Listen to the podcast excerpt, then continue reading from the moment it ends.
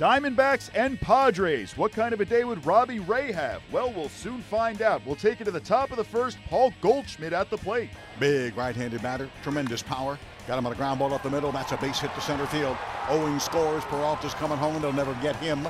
It's 2 0 Arizona. Single, single, single. First time Perdomo has started the ball game like this since last year. 2 0 pitch in the air to deep center field. Margot has to go back and back and back and over his head, off the wall, skipped off the fence. With Goldschmidt chugging around, they got to play, they got to throw. Too high, happy to go up for it as Hedges scoring is Goldschmidt. A little book out on Luis Perdomo this year about him struggling in these situations. The guy on third, he's balked in a couple of runs. The Rangers talked openly about trying to get him to do it. 1 0, high towering drive. My goodness. Deep center field. Margot, I don't think so, Manuel. It is out of here, dead center. Split, and that center field wall to the left of the 396 side. Like we just said, Chris Herrmann hit one like that even farther, even more toward the opposite way, the left center, for his walk-off at home, his two-run home run here on the road at Petco Park. 5 0. Another big threat after the five-run first. Here with them loaded, two gone in the second. 2-1 pitch on the way. Line drive, left field, base hit. Peralta scores. Goldschmidt's coming home. Lamb will go to third. The throw will go to second. The game will go to 7 0 Diamondbacks. Two strikeouts and no walks so far. 2 2, strike three call. Fastball inside corner, and I mean the absolute very top of the zone. That's the third strikeout. Two for Myers. And two outs, bases empty for Yangervis Solarte. I don't see anybody throwing for the Diamondbacks. 3 2 on the outside corner, strike three call. That's number six for Robbie Ray. Seven and a third shutout innings.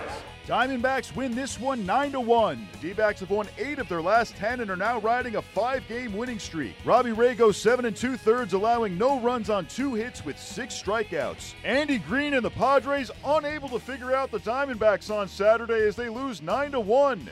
Here's the Padres skipper on the loss. Yeah, that's uh, a lot of fastballs coming into lefties that leaked back over the middle, or actually away that were over the middle, and then fastballs away to righties that leaked back to the middle. Uh, you know, he wasn't sharp today. Uh, wasn't able to get into lefties at all. Uh, probably his most effective pitch was a sinker down and in. Other than that, they weren't chasing the slider really at all today. He had a, lot of success with that his last time out. Uh, they were spitting on him pretty consistently, so uh, wasn't tricking anybody, and I don't feel like we got in on hands enough today. Did you see him try to make adjustment, or do you know if he tried to make an adjustment? Yeah, all? he was definitely trying to make an adjustment out there. It uh, wasn't just going out there every inning trying to replicate what happened in the first inning. Uh, he's out there like trying to get the ball in on lefties. I think you saw him repeatedly in the second, and third, and fourth inning going in there missed his spot consistently.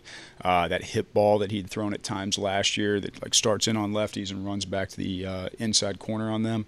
Uh, he hasn't really had that this year so far. So that's I mean it's something where he's got to get back to the bullpen, work hard to find that. Uh, that's an effective pitch that keeps guys like David Peralta and Jake Lamb from like leaning out over the plate and driving those pitches that are uh, on the outer half. Uh, you got to have something that kind of neutralizes that lean, and uh, he hasn't been able to find that so far this year against lefties.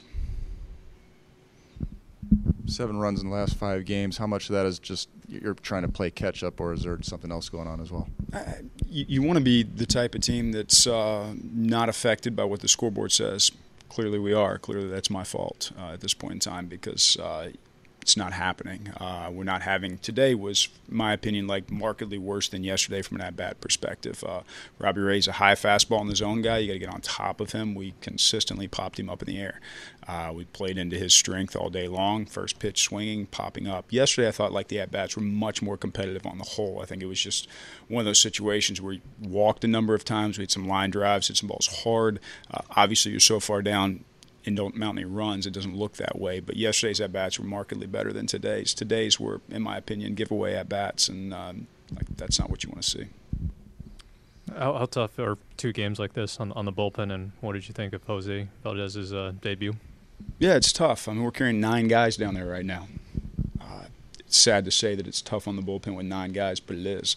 Uh, and nobody nobody's trying to go out there and have a rough outing as a starter. And we left Perdomo in there, honestly, probably longer than it should have based on the state of the bullpen at this point in time. Uh, Jose Valdez was good. Uh, It's a good slider. It's a live fastball. You could tell it was jumping on guys. He threw some by like good hitters, and uh, you know I think he's got the kind of stuff that if he's in the strike zone and like burying his slider well, he's got a chance to be good. Final game of the series is on Sunday. Zack Godley takes the hill for the Diamondbacks. He'll face the Padres' Clayton Richard.